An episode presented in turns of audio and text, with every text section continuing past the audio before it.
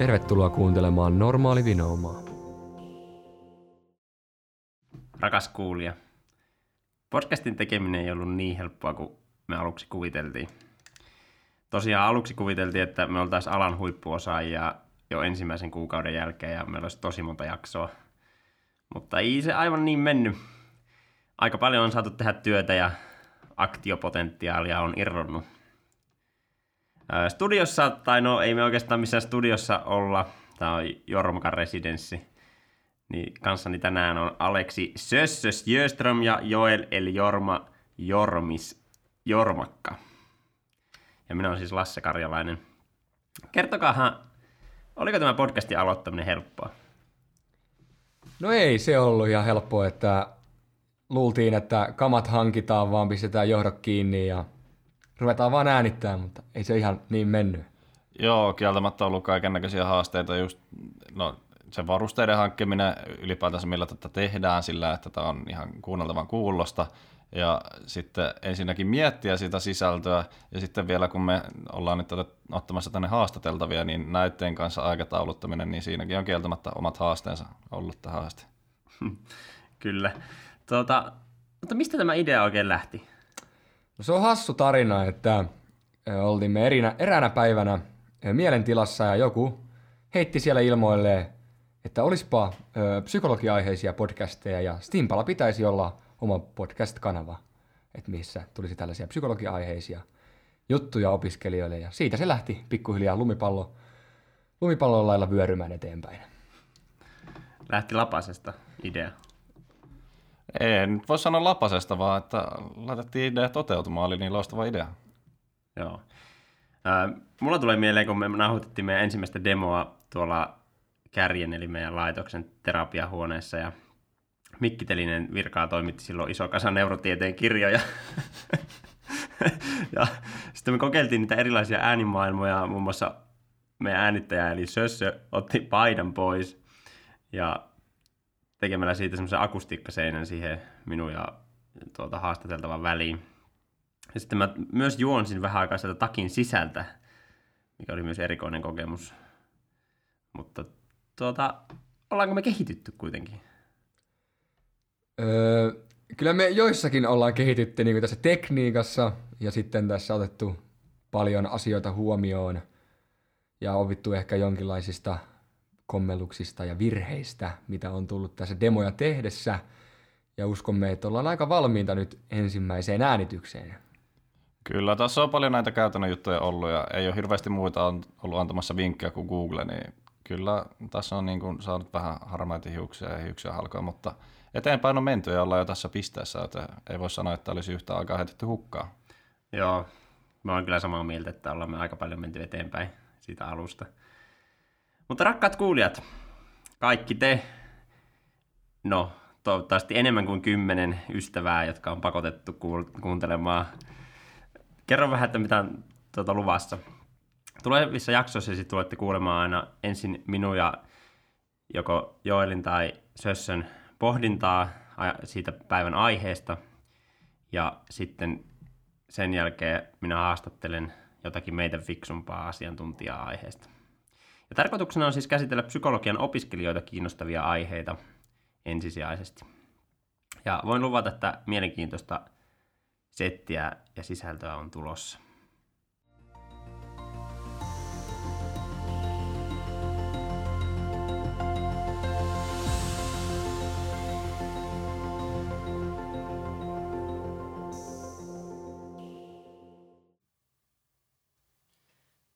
Tänään meillä on normaali vinoomassa aiheena psykologian opiskelijoiden hyvinvointi ja myös pahoinvointi.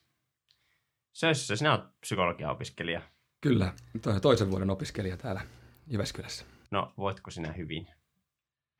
No, kyllä minä nyt jotenkin voin hyvin, sillä niin kuin henkisesti että fyysisesti. Väillä tulee kausia, että on vähän kiirettä ja stressiä ja vapaa-aika ja opiskelu ja työ pitäisi sovittaa yhteen.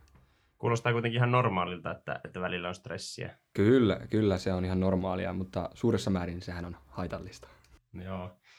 No jos mietit omia kokemuksia niin psykologia-opiskelijoista, sulla on kuitenkin kavereina varmasti aika paljon, niin voiko ne sinusta yleisesti hyvin? No, kyllä ne voi suurin osa. En nyt osa, en voi sanoa kaikista, että kun en ihan kaikkea tunne, mutta kaikki lähipiiri, jonka tunnen, niin voivat hyvin. He ovat vaan ehkä, ollaan keskusteltu tästä hyvinvoinnista ja mielenterveydestä, niin täällä on ehkä sellainen psykologeilla ja opiskelijoilla varsinkin on sellainen kympin tyttösyndrooma. Ollaan puhuttu vähän sellaisesta, mm. että on hirveän kovat paineet ja sellainen suorituskeskeinen ympäristö on paljon sillä niin kuin huomattu olevan täällä. Mutta ollaan myöskin tosi positiivisesti yllättynyt, kuinka tämä psykologian laitos täällä Jyväskylässä niin kuin painottaa kuitenkin hyvinvointiin ja tota, opiskelijoiden niin kuin henkiseen hyvinvointiin varsinkin. Joo. Kyllä mulla on samanlaista kokemusta tavallaan siitä, että, että niin kuin lähipiiri voi ihan hyvin mielestäni, mutta sitten niin kuin paljon puhutaan tästä, tästä niin kuin perfektionismista ja vastaavasta. Jotenkin tuntuu, että, että se, ehkä sitä ei näekään, miten, miten paljon sitä sitten on semmoista piilossa olevaa stressiä. Kuitenkin ihmiset aina vain hymyilee tuolla käytäville. Mutta äh, googlaili, googlaili vähän tätä aihetta etukäteen ja että mitä niin psykologia-opiskelijoista puhutaan ehkä netissä, niin päädyin yllätys, yllätys vauva, vauva.fi foorumille ja siellä meidät kyllä tuomittiin kaikista hulluimmiksi hiihtäjiksi. Että... Olen lukenut samaa keskustelua. Joo. Eikö me ollakin... No se perfektionismi ja huolellisuus ja tunnollisuus tulee kyllä siellä, mutta ei se luulisi ruokkivan sitä pahoinvointia, mutta oletko sä törmännyt tuommoisen samanlaisen ennakkoluuloon siitä, että psykologia-opiskelijat on kaikista hulluimpia? En, en nyt sanoisi, että on törmännyt.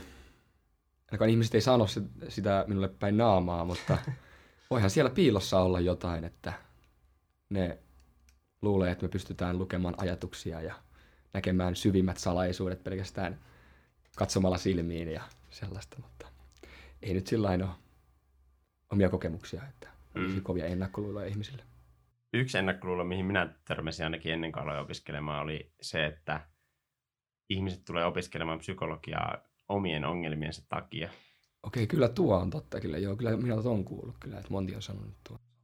Oletko sinä tullut opiskelemaan omia? En, en ole, en ole tullut, että en. Kaikista muista syistä kyllä, että muiden auttamisesta ja psykologia muutenkin kiinnostaa yes. hyvin paljon. Mutta hei, eiköhän me päästä meidän asiantuntija ääneen seuraavaksi.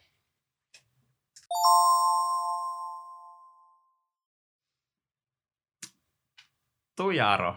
Moi. Onko psykologian opiskelijoilla enemmän mielenterveysongelmia kuin muilla opiskelijoilla? Mä en osaa tuohon vastata, koska mä en ole nähnyt mitään sellaisia tilastoja, jossa kerrottaisiin tästä. Ja mä luulen, että, että tota, esimerkiksi YTHSkään ei voi niin kuin oppiaineittain kertoa, ketä on asiakkaina. Mä luulen, että nuorilla on, kaikissa ryhmissä on jossain määrin ongelmia mielenterveydessä tai hyvinvoinnissa. Mä en tiedä, kuinka paljon psykologia-opiskelijoilla niitä on suhteessa muuhun. Joo. Äh, niin kuin tuossa Sössenkin kanssa keskusteltiin, että mulla on sellainen kokemus, että on semmoinen mielikuva olemassa niin kuin ainakin niin sanottu normaaliväestön keskuudessa, että, että se olisi niin kuin yleisempää psykologiaopiskelijoiden keskuudessa. Osaatko arvella, että mistä se voisi johtua, että semmoinen mielikuva on olemassa? Niin, mehän ei tiedetä, jos, jos on mielikuva tai on puheita, niin kertooko ne enemmän puheen kohteesta vai puhujasta. Mutta tota, noin, ää, toisaalta mä ajattelen niin, että, että ne ihmiset, jotka on lähtenyt opiskelemaan psykologiaa, niin kyllähän heitä kiinnostaa ihminen, ihmisen mieli ja mielen ongelmat ja, ja mielen hyvinvointi ja sen kehitys. Ja, ja sillä tavalla he saattaa myös olla tietyllä tavalla ehkä herkempiä omalle mielen sisäiselle maailmalleen ja kiinnostuneempia tutkiin siitä ja ehkä jopa niin kuin lähteä hakemaan ratkaisuja eri kautta kuin ehkä jotkut sellaiset opiskelijaryhmät, joita se ei sinällään kiinnosta – jolle se ei ole niin kuin tutkimuksen aihe tai niin kuin huomion arvoinen asia. Ja siitäkin saattaa tulla semmoinen niin kuin tavallaan erilainen suhtautuminen ja erilainen tapa ratkaista semmoisia hetkellisiä tai pidempiaikaisia pahoinvoinnin. Joo. Tuli mieleen semmoinen hienosti muotoiltu kysymys, että tekeekö psykologia sairaaksi? Ei. Mutta ei, ei se varmaan ei. tee. Psykologia ei tee sairaaksi. Ei. Kyllä. Tuija Aro on siis Jyväskylän yliopiston lehtori, dosentti. Myös hänen tutkimuskohteenaan on muun muassa minäpystyvyys ja psykososiaalinen hyvinvointi, lasten neuropsykologia ja oppimisvaikeudet. Ja olet myös erikoispsykologi ilmeisesti monestakin alasta. Ää, kävin laskemassa yliopiston nettisivuilta, että olet julkaissut tai ollut mukana 83 eri julkaisussa. Aika kunnioitettava määrä. Oho, en mä tiennytkään, niitä on noin paljon. Sieltä täällä kirjanluvut mukana. Joo. Jos nyt joku haluaisi tehtailla julkaisuja, niin miten tuommoisiin lukemiin pääsee? Ää, ensinnäkin toi verbi tehtailla pistää tuossa korvaan. Mä toivon, että nekin, jotka pyrkivät suuriin julkaisumääriin, niin pyrkivät ennen kaikkea tuottamaan tietoa ja ymmärrystä, eikä tehtailemaan julkaisuja. Mutta kyllähän tämä meidän yliopisto tällä hetkellä painottaa kovasti sitä, että julkaisut on jollain tavalla semmoisen tieteellisen pärjäämisen ja osaamisen mittari, joten kannattaa heti gradusta tehdä artikkeli ja heti gradun jälkeen sitten ruveta jatko-opiskelijaksi ja mennä semmoiseen tiimiin, missä tehdään tehokkaasti huippujulkaisuja ja olla mukana mahdollisimman monessa. Ja tällä tavalla pääsee semmoiseksi tieteelliseksi broileriksi. Niin. Siinä nyt tarkkaavaisesti voitte kuunnella uudestaan kaikki, jotka pyritte tutkimusmaailmaan. Mm. Ää... Mutta mä sanon vielä, että mä en tiedä, lisääntyykö sillä tavalla ymmärrys. Julkaisuluettelo kyllä kasvaa. Oho, no on kaksi eri asiaa. Mielenkiintoista. Mm. Mitä tarkoitat? Mä ajattelen, että, että ihmismielen ymmärtäminen on, vaatii ehkä aikaa, monialasta näkökulmaa ja sellainen huippu tutkijana oleminen väistämättä tällä hetkellä meidän tutkimusmaailmassa edellyttää hyvin kapeaan, spesifiin alaan keskittymistä. Joo. Ja siinä on ristiriita.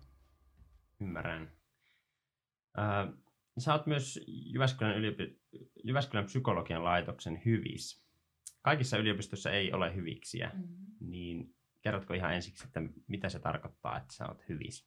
No hyvikset on sellaisia ihmisiä, joille opiskelijat voi tulla juttelemaan mieltä painavista asioista ilman, että, että se on minkäännäköistä terapiaa tai ehkä se on jonkinnäköistä ohjantaa. Se ei myöskään ole opinto-ohjausta, että sit jos haluaa tämmöistä hopsausta ja miettiä opiskeluja niin kuin teknisemmin, niin, niin se ei ole hyviksen paikka. Mutta että mä ajattelen niin, että hyvis on ehkä sellainen ihminen, joka on nähnyt elämää ja opintoja pikkasen enemmän kuin opiskelijat ja pystyy sitten antamaan semmoisen erilaisen perspektiivin niihin asioihin, missä nuorten opiskelijoiden mielet pyörii. Mä oon ainakin itse kokenut, että, että on hyvä, että on tuommoinen matalan kynnyksen palvelu olemassa. Mitä sä itse ajattelet? Mä on kauhean vaikea sanoa, koska en ole ollut, niin kun, en tiedä tavallaan muiden yliopistojen tilannetta, että onhan sitä myös kritisoitu, että meillä ei ole sitten taas vastaavasti opintopsykologia. Mm. Ja tota, noin, mutta kyllä mäkin ajattelen sitä, että, että, että se on tarpeeseen ja se on hyväksi. Ja mä luulen, että se näkyy myös siinä, että, että mä oon nyt ollut täällä laitoksella, mitä mä olen neljä vuotta töissä, niin koko ajan se hyviksillä käyntien määrä on meidänkin laitoksella lisääntynyt. Eli minusta se kertoo siitä, että, että sille on kysyntää ja tarvetta. Ja mä sanon, että kukaan ei ole tullut turhaa. Siis mm. niin kuin, että kaikilla ihmisillä on asiaa ja jotain mielen päällä. Onko se lisääntynyt siksi, että, että tavallaan se, se tietoisuus siitä on kasvanut vai siksi, että ihmiset voi huonommin? Sitäkin on vaikea sanoa. Silloin kun mua houkuteltiin hyvikseksi, kun mä tulin laitokselle töihin, niin sanottiin, että viime vuonna kävi kaksi ihmistä hyviksen luona. Nyt se voi sanoa, että se on, on tota, kymmin, kymminkertaistunut, mutta tota, niin, mä luulen, että myös niin kun hyvistoiminta on lähtenyt eri tavalla käyntiin, tietoisuus siitä on lisääntynyt. Mm. Mikä sai sinut lähtemään sitten siihen, kun sinua houkuteltiin? No tota, ensinnäkään mä en tiennyt mistään hyvistä toiminnasta mitään ja silloin laitoksen johtaja, edesmennyt professori Jari-Erik Nurmi pisti mulle viestin, että haluatko hyvikseksi, minä olen luonnostaan se pahis. Ja, ja tota, noin, oletin, että kyseessä on vitsi ja vastasin, että no totta kai mä olen hyvis, jos sä olet pahis. ja tota, noin sitten vasta myöhemmin selvisi, että mistä on kysymys. Mä muistan tämän vitsi itse asiassa, Jari Erik Nurmi sanoi sen, kun me tultiin psykologian yliopistoon. Siinä ensimmäisenä päivänä oltiin siellä salissa ja, ja sitten laitoksen johtaja sanoi, että, että Eikö Tuija, sä sanoit, että, että minä olen sitten se hyvissä ja sitten sieltä tuli möreäläinen, että minä olen sitten se pahis. Joo. Jari, Jari jatkoi sen vitsin käyttämistä kyllä. Joo. Ja nä, tämähän on ihan siis fakta. Hän oli pahis ja minä olen hyvissä. Joo. Tuota, no sähän sanoitkin, että sinun otetaan nykyään sitten enemmän yhteyttä jo. Mm-hmm. Pystyykö sanomaan, minkälaisia asioita opiskelijat sitten tuo niissä keskusteluissa esille? No on ihan laidasta laitaan. Siis on aika paljon semmoisia elämänkriisiä, siis liittyen läheisten kuolemaan esimerkiksi. Ja tällaisia, jotka, jotka on niin tämmöisiä once in a lifetime tyyppisiä tilanteita ehkä. Ää, epävarmuus siitä, että onko mä oikealla alalla, on yksi tematiikka. Ää, huoli läheisistä on yksi. Ää, kiusaaminen on ollut esillä. Se on todella, todella monennäköistä. Mm. Et tota, ehkä yllättävän vähän kuitenkin sellaista, että, että tota noin, että olisi esimerkiksi joku tämmöinen niin kuin vaikeus, että epäilee, että on ADHD tai lukivaikeus tai joku tämmöinen. Mm-hmm. No, me tuossa Sössön kanssa puhuttiinkin tavallaan sitä nimenomaan psykologian opiskelijoiden hyvinvoinnista, niin miten sä itse näet sen? Tavallaan sulla on myös tavallaan tuosta puolesta otantaa jonkun verran. Mm. Niin miten psykologia-opiskelijat nimenomaan voi? No tietysti kun mainitsit tämän mun otannan, niin sehän on hyvin tämmöinen biased. Eli siis mä näen sen porukan, jotka mm. tulee mun luokseen ja se on kuitenkin vähemmistö. Uh, mutta se mitä te puhuitte siitä perfektionismista, niin kyllä mä ajattelen, että sitä on yliopisto-opiskelijoissa kyllä niin kuin kautta niin kuin alojen että mitä, mitä tiedän niin kuin muita, muita kautta, niin kyllä sellainen nuorten vaativuus on, on tota, niin kuin itseä kohtaan on, on jollain tavalla lisääntynyt. Mutta kyllä mä luulen, että psykologian opiskelijoissa se on yksi keskeinen ongelma hyvinvoinnin kannalta. Sellainen niin kuin, no on se sitten se kympin tytön syndrooma tai on se perfektionismia, mutta joku sellainen niin kuin ajatus tai tarve mitata omaa osaamista tai suoriutumista tai saada siitä jollain tavalla palautetta ja se, se sit tiivistyy jollain tavalla niihin arvosanoihin ja, ja tota noin, ehkä myös opintopistemääriin tai tällaiseen. Et, et tota, se, se on sellainen asia, mistä mä oon sen takiakin huolissani, että kun se on hirveän huono mittari. Mm. Että jos sä haluaisit tietää, että onko musta tulos hyvä psykologi tai onko mä oppinut jotakin, niin elänyt niitä arvosanoja kattele. Ei ne kerro.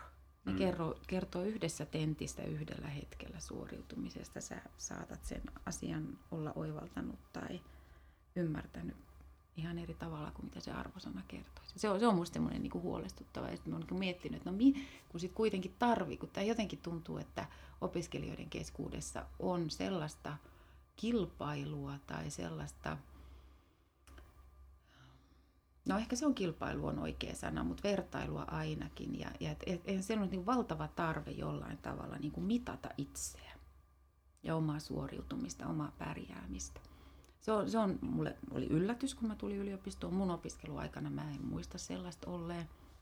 Mä miettinyt, että mistä se tulee, tuleeko se meidän yhteiskunnasta, tuleeko se meidän lukiosta, tuleeko se meidän yliopistosysteemistä, tuleeko se Kelalta mistä se tulee, mutta että, että jos joka tapauksessa on tämmöinen tarve mitata ja saada palautetta, niin voisiko se olla joku muu kuin ne tenttiarvosanat mm. ja mikä se sitten voisi olla? Mä itse asiassa tutkin tuota vähän, että tuota perfektionismia, niin ää, se on mielenkiintoista, koska se on tavoitteena aika uusi niin maailmassa.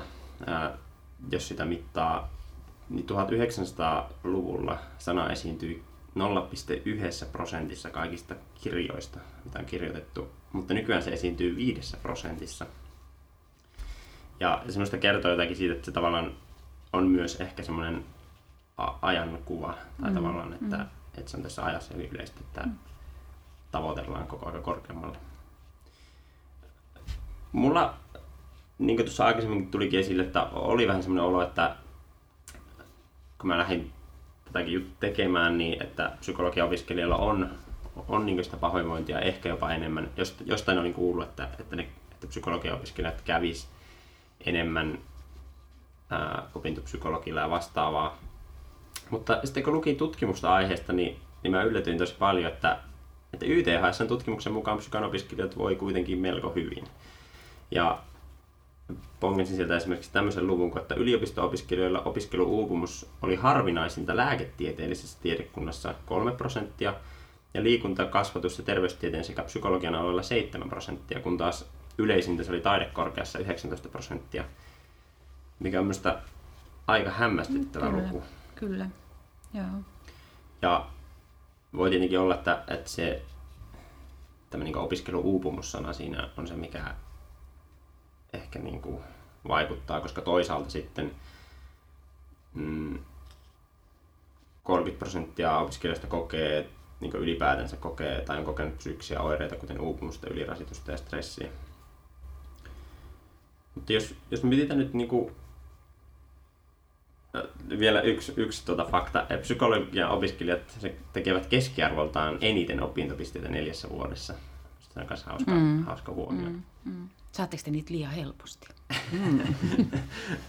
en tiedä. Mm. Mulla on kyllä, sen kyllä huomaa, niin että on joitain kavereita, jotka, jotka tekee todella paljon. Niin kuin, saattaa olla 50 opintopistettä puolen vuoden aikana, mikä on niin hämmästyttävä määrä. Mm, mm, mm.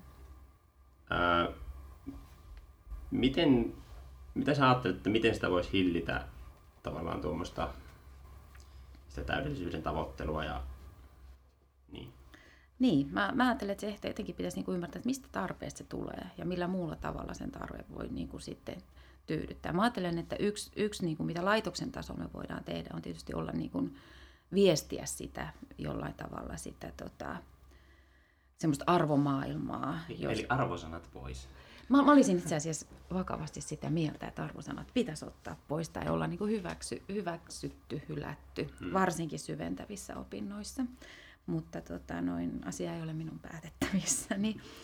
Ja, ja tota, ähm, mutta joku semmoinen niin kuin, äh, sen niin kuin arvon viestiminen, että, että tota, noin se semmoinen niin kuin, psykologisen ymmärtämisen ja, ja psykologilla ehkä vaadittavien ominaisuuksien tai siinä työssä hyödyksi olevien ominaisuuksien kehittäminen, niin, niin se vaatii aikaa, se vaatii itsetuntemusta, se vaatii toisten kanssa olemista ja se ei niin kuin löydy niistä teoriakirjoista välttämättä. Mm. Et se on vain yksi väline siinä matkalla.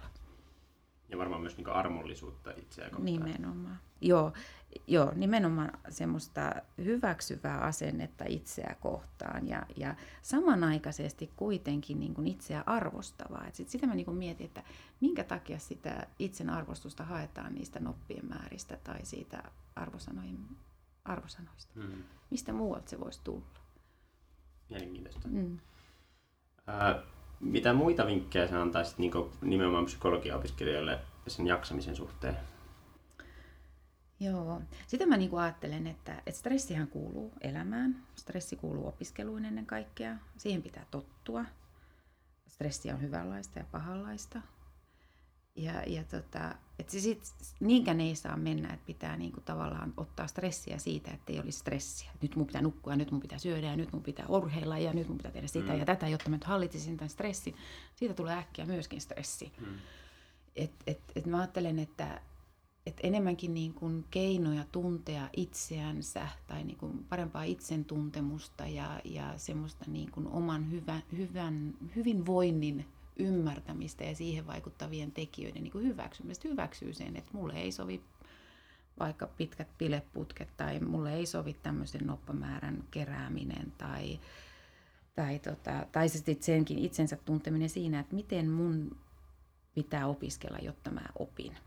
Mm. Eli, eli et mä en vertaa siinä, että et kaveri lukee kirjan kahdessa yössä ennen tenttiä ja et, et hyväksyä jotenkin se, että okei, mun pitää lukea sitä kaksi viikkoa, jos näin mm. on. Mutta sitten toisaalta myös niinku sellainen tämän itsetuntemuksen lisäksi, että pyrkisi kuitenkin niinku jokaiseen päivään löytämään sellaisia hetkiä, jolloin elimistö rentoutuu, jolloin on helppo hengittää, jolloin mm. ei niin kuin, jolloin syke laskee ja adrenalin eritys laskee. Ja, et, et tavallaan ei, et jokaisessa päivässä olisi semmoinen niin kuin palautumisen hetki. Mm. Ei niin, että katsotaan siitä rannekellosta, että nyt mä olen palautunut ja, ja, ja siitäkin tulee semmoinen mittaus ja suoritus, vaan se, että et, et jokaiseen päivään löytyisi semmoinen 10-20 minuuttia sellaista, jolloin on niin kuin, ajatus saa kulkea vapaasti ja virrata ja ei siellä ole mitään pitäisi, pitäisi huutoja takaraivossa ja mm. olisi tosiaan helppo hengittää. Tuo on kyllä hyvä, hyvä ohje, koska helposti saattaa mennä semmoiseksi, että, että on aikataulutettu koko päivä ja sitten juostaan paikasta toiseen. Joo, ja sitten mä ajattelin, että pidetään huolta omasta kunnosta sieltä, että mähän söin tänään hyvin. Mä kävin tänä aamuna salilla, mä heräsin jo kuudelta, että mä ehdin salille ja, ja sitten mä olin kymmeneltä luennolla ja, ja mähän on niin kuin pitänyt hyvi, hyvän, hyvinvoinnistani huolta. Että on ikään kuin suoritettu sitä hyvinvoinnista huolta pitämistä ja se, siinä on jotain pelottavaa. On, on kyllä, sä minusta jotenkin sanoitat hyvin tuota, tuota niin kokemusta tai semmoista, niin kuin, miten ehkä itsekin näkee sen, että millä tavalla sitä pahoinvointia sitten tulee. Että, että siitä hyvinvoinnistakin tulee suorittamista, jolloin se ei enää ehkä olekaan hyvinvointia. Mm. puhuit stressistä aika paljon tuossa ja hyvä niin, koska kolmasosalla opiskelijoista on runsaasti tai erittäin runsaasti stressiä. Se tuntuu olevan hyvin yleistä sanoitkin jo vinkkejäkin siihen. Olisiko mitään semmoista käytännön vinkkiä, millä, sen sitten, millä niitä saa niitä hetkiä sinne päivään? Tai...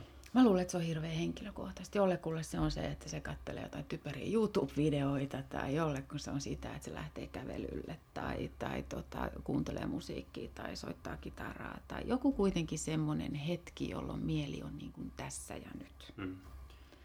Ja sekään ei varmaan pidä olla sitten semmoinen, että katsoa kellosta, että nyt on mm. se hetki. Nyt on suoritettu rentoutuminen. Mm. Ää, aja, tuota, semmoisessa kirjassa kuin Hulluuden historia, niin Art, Petteri Pietikäinen sanoi, että psyykkinen oireilu heijastelee aina kyseistä aikaa ja ihmiskuvaa. Niin onko siinä jotenkin perää tässä tämän niin stressin ja tämmöisen suorittamisen kanssa, että heijasteleeko tämä aika sitä jotenkin? Kyllä mä luulen, että heijastelee. Mä en osaa globaalisti sanoa, mutta kyllä mä niin kuin vähän kauhulla katselen jo sitä, että miten meillä lähdetään luomaan jo pieniin lapsiin tällä hetkellä semmoista mun mielestä käsittämätöntä tavoitteellisuutta, että eskarilaisten pitää täyttää itsearviointilomakkeita ja verrata omaa suoriutumistansa aikaisempaa suoriutumiseen ja tietoisesti pyrkiä johonkin ja osata valita itseä kiinnostavat aiheet sitten se tiivistyy tällä hetkellä lukiossa siihen, että 16-vuotiaan pitäisi tietää, mitä kursseja se valitsee ja mitä se kirjoittaa ja pyrkiä kirjoittamaan niistä nyt, nyt täällä tai ei, että pääsee yliopistoon sisään. Ja ei, ei niin kuin eskarilainen, eskarilaisen ei kuulu osata arvioida itseensä millään lomakkeella, eikä 16-vuotiaan kuulu tietää, miksi se haluaa isona. Että mm. se semmoinen, niin kuin, että me niin kuin luodaan nyt niin kuin ikätasoon ja kehitystehtäviin nähden kohtuuttomia paineita meidän niin kuin lapsiin ja nuoriin. Ja se on minun mielestä todella huolestuttava. Mä näen myös niin kuin psykanopiskelijoissa niitä, jotka on aloittanut sen stressaamisen, ei silloin kun ne rupesi lukea pääsykokeisiin, vaan silloin kun ne meni lukioon, kun ne päätti, että niistä tulee psykologeja. Mm. Sitten ne on vetänyt sen lukion niin kuin läpi hirveällä stressillä, kirjoittaneet hyvät arvosanat, kaikki kiittää, siitä tulee hyvää palautetta, sitten luetaan hulluna pääsykokeisiin, ja sitten yhtäkkiä pitäisikin rentoutua ja nauttia, että nyt mä oon täällä sisällä. Ei, hmm. ei se lopu. Siitä on tullut jo tapa elää, tapa mieltää itsensä, tapa toimia. Hmm. Ja se, se huolestuttaa mua. Hyvin, hyvin sanottu. Sä oot vaikuttuneen san, näköinen. Joo, kyllä, sanattomaksi vetää. Tuota, ehkä, ehkä tullaan siihen tulokseen, että, että ei, tai, tai haluaisin sanoa niin, että ei, ei nyt, en halua lopettaa tätä niihin sanoihin, että nyt lopettakaa stressaaminen siis, mm. vaan että, että pysähtykää miettimään ja pysähdytään miettimään näitä asioita, että, että miten, miten tuota, omaa hyvinvointia voi oikeasti parantaa, mm. eikä vain suorittamalla. Mm. Mm, ja mä ajattelen, että siinä yksi on myöskin se, että et mieti, teetkö sä asioita siksi, että ympäristö niitä olettaa sinun tekevän, vai teetkö sä niitä sen takia, että ne on jotenkin sinun mielenkiinnon, sinun arvojen mukaisia. Mä luulen, että silloin kun niinku löytää sen semmoisen, mikä minusta on tärkeää, mikä mulle on arvokasta, ja pystyy toimimaan sen mukaisesti, niin myös stressi helpottaa, koska silloin mm. se ei tule sieltä ulkopuolelta. Joo. Kiitos Tuija Aro. Oli tosi miellyttävä haastattella sinua. Kiitos. Kiitos. Ja kiitos kuulijat. Mukava, että, että kuuntelit tänne ensimmäisen jakson loppuun asti. Palataan asiaan taas parin viikon kuluttua ihan uusilla aiheilla. En vielä paljasta, mitä se on. Heippa!